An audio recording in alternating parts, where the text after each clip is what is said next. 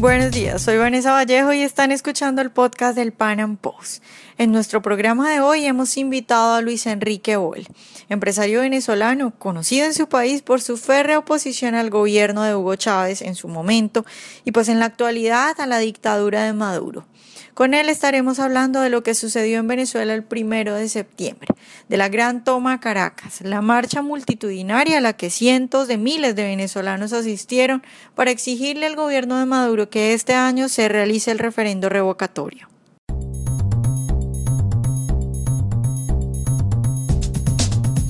Eh, Luis Enrique, em, ¿cuál fue el resultado final de la, de la gran toma de Caracas del primero de septiembre, en, tu opinión, y qué se viene desde el punto de vista de la oposición venezolana?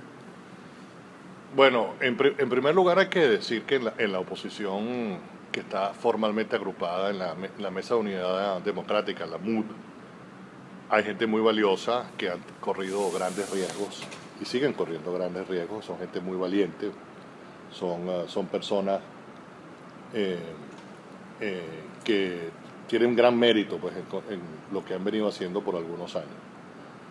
Pero también hay que decirlo abiertamente, eh, para mí es evidente la falta de una planificación estratégica adecuada para salir del, régimen. El, la meta que debe tener la oposición venezolana es la salida del régimen del poder lo antes posible. Y muchas de las acciones, inclusive las... Eh, declaraciones de los líderes de la Mesa de Unidad Democrática indican que esa no es la meta que tienen. Ellos tienen, muchos de ellos tienen metas políticas personales o muchos de ellos están quizás en alguna forma, pareciera que estuvieran disfrutando cargos, de los cargos que ostentan en algunos casos, gobernaciones, alcaldías, cargos en el, la Asamblea Nacional, etc. Y no están abocados a lo que la mayoría de los venezolanos pide gritos, que es un cambio de régimen, un regreso a la libertad política y económica. Eh, y eso se ve con la forma como fue planificada la marcha, la toma de Caracas, y eh, los resultados ese día y lo que ha sucedido después. En primer lugar, hay que recordar que eh, ya hubo ya, un, una sensación de triunfo que tuvo eh, el país cuando se consiguieron 112 diputados a la Asamblea Nacional, que era una mayoría absoluta, con capacidad suficiente para eh, inclusive destituir al presidente de la República, si fuera necesario. Em, a simple vista, el gobierno era de predecible que el gobierno a través del Tribunal Supremo de Justicia intentaría bloquear de alguna manera las acciones que constitucionalmente le tocaba a la Asamblea Nacional, con una mayoría de dos terceras partes de la oposición, ejecutar para acelerar la salida del régimen. Cuando empieza el año 2016, vemos cómo se perdieron las primeras semanas con una inacción absoluta algunos de los miembros de la Mesa Unidad Democrática, su único interés era eh, lograr cargos en la directiva de la Asamblea Nacional. No se estaban enfocando los esfuerzos, sobre todo los esfuerzos mentales de planificación y estrategia en la oposición al régimen, sino se estaban enfocando internamente en una pugna, en una lucha por cargos. Eso lo aprovechó el régimen, ese vacío que hubo en los primeros días del año 2016, lo aprovechó el régimen muy rápidamente. la oposición ha habido, eh, en cuanto el régimen se empezó a organizar para bloquear a la Asamblea Nacional, esa toma de Caracas que estuvimos en septiembre de este año, el primero de septiembre, ha habido ocurrir quizás el 6 de enero o el 15 de enero del año 2016, cuando el Tribunal Supremo de Justicia impidió que un grupo de parlamentarios eh, asumiera el cargo que le correspondía como diputados que habían sido electos y a las claramente electos a la Asamblea. El objetivo era evidentemente disminuir ese número de 112 diputados eh, a un número que constitucionalmente no fuera el requerido eh, de dos terceras partes para todas las acciones que necesita tomar la Asamblea Nacional. Entonces, los primeros meses del año se perdieron con una inactividad impresionante por parte de, de la oposición. Eso de por sí ya marcaba un problema visible de falta de planificación y estrategia en el proceso que se debería estar llevando a cabo, de contrarrestar al gobierno de Nicolás Maduro con acciones verdaderamente efectivas en la oposición.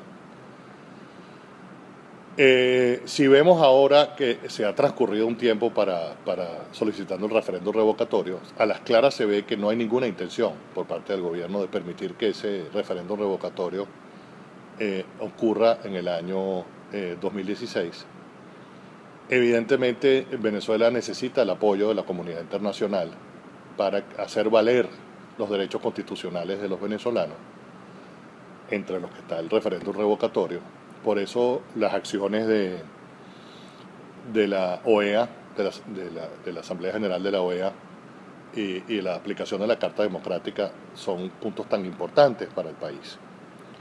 Venezuela necesita el apoyo decidido de eh, los países vecinos, sobre todo los más importantes, Argentina, Colombia, Brasil, Perú y Chile, fundamentalmente, y México, por supuesto. Eh, ahí vemos también errores que se han cometido continuamente por parte de la oposición. Enrique Capriles Radonsky hizo un viaje a Brasil eh, hace unos tres meses, donde cuando le preguntaron en Brasil qué pensaba él del juicio contra Dilma Rousseff, y él, ah, lo que contestó es eh, que él estaba en desacuerdo, que, él no le, que le parecía que un jefe de Estado debería terminar su periodo de mandato. O sea, es una barbaridad y es casi un insulto al actual presidente de Brasil, que era una de las personas que estaba intentando lograr eh, la destitución de la presidenta Rousseff llega el líder de supuesto líder de la oposición venezolana a decir que él no está de acuerdo con la destitución de la presidenta de Brasil. O sea, si tú estás buscando apoyo internacional, eso es lo peor que tú puedes hacer en ese momento y, menos, y más en un país como Brasil. O sea, ha habido torpezas de ese tipo, torpezas garrafales. El tema de la, de la toma de Caracas eh, era debido a muerte que la oposición dejara por sentado no, no, el, no el número de personas que lo que apoyan, no la cantidad de gente que lo apoya. Se sabe que somos la mayoría los, que, los venezolanos que estamos en contra del régimen. Hay una mayoría absoluta, lo sabemos por las elecciones parlamentarias, donde la oposición tuvo dos terceras partes de los puestos del Parlamento. Lo que se necesitaba era una demostración de fuerza, de que se pueden tomar las calles y que no se tiene miedo. Eso no se logró la planificación fue tímida, la planificación fue excesivamente eh, temerosa de la reacción del régimen y hubo elementos de falta de planificación insólitos. Si, si tú ves las imágenes que se han conseguido de la toma de Caracas, las imágenes son eh, logradas por eh, particulares que tuvieron cámaras o teléfonos en, sitios adecuados en el momento preciso. No hubo una planificación por parte de los líderes de la oposición de ubicar cámaras de video o sonido en sitios estratégicos de la ciudad. Todas las tomas de, la multitud que fue en, Caracas son del área de Chacaito a Petare, en el este de Caracas, pero se tomaron muchísimas otras avenidas donde las magnitudes de la marcha fueron enormes. Periodistas del Pan Am Post estaban en, barriadas populares de las más, de las más, decir, eh, zonas más pobres de Caracas, y ahí ellos con sus teléfonos tomaron imágenes importantes, pero fueron un periodista del Pan Post con un teléfono. ¿Por qué no estaba, si tú sabías la ruta de la marcha de hace días, si tú sabías exactamente qué iba a ocurrir, ¿por qué tú no podías haber planificado tener algunos camarógrafos en sitios específicos para realmente abismar al mundo con el rechazo a, a Nicolás Maduro. Todo el esfuerzo internacional que, hace, que debería ser grande, porque sin apoyo internacional eh, no, se va, no vamos a poder eh, confrontar la, fuerza bruta y el apoyo militar que tiene todavía el régimen, eh, es muy mediocre, es muy mal planificado. en, conclusión, con la, con la toma de Caracas no se consiguió nada. no se consiguió ningún objetivo estratégico. Se consiguió una demostración más, como muchas de las que hemos hecho durante los últimos 17 años en Venezuela, de que la, oposición es mayoría y es una mayoría abrumadora. Eh, antes quedaba la duda, porque claro, si Chávez, eh, Chávez hace muchísimos años, el chavismo hace muchísimos años, incluso con Chávez vivo, nunca superaba más del 40% en realidad del apoyo nacional, pero con 40% del apoyo tú puedes engañar a mucha gente, que mucha gente crea que tú eres mayoría. Con el, apoyo en 15% que tiene Maduro en este momento, ya eso no es posible, no pueden engañar al, mundo y a, la, población. Pero las demostraciones de fuerza las dio la oposición una y otra vez en los, en los últimos 17 años y ya sabemos que con simples marchas, y sobre todo marchas obedientes y prenegociadas con el gobierno, no vamos a conseguir nada. Entonces lo que se consiguió fue quizás darle alguna esperanza a la población, pero no se consiguió ningún avance en los objetivos estratégicos de un cambio de régimen constitucionalmente lo antes posible. Yo creo que Venezuela necesita urgentemente un cambio de liderazgo en la oposición las personas que están liderando la oposición son evidentemente las personas erradas. Eh, hay una analogía que yo hago constantemente, es con Inglaterra antes de la Segunda Guerra Mundial. El señor Neville Chamberlain eh, no era un traidor a Inglaterra.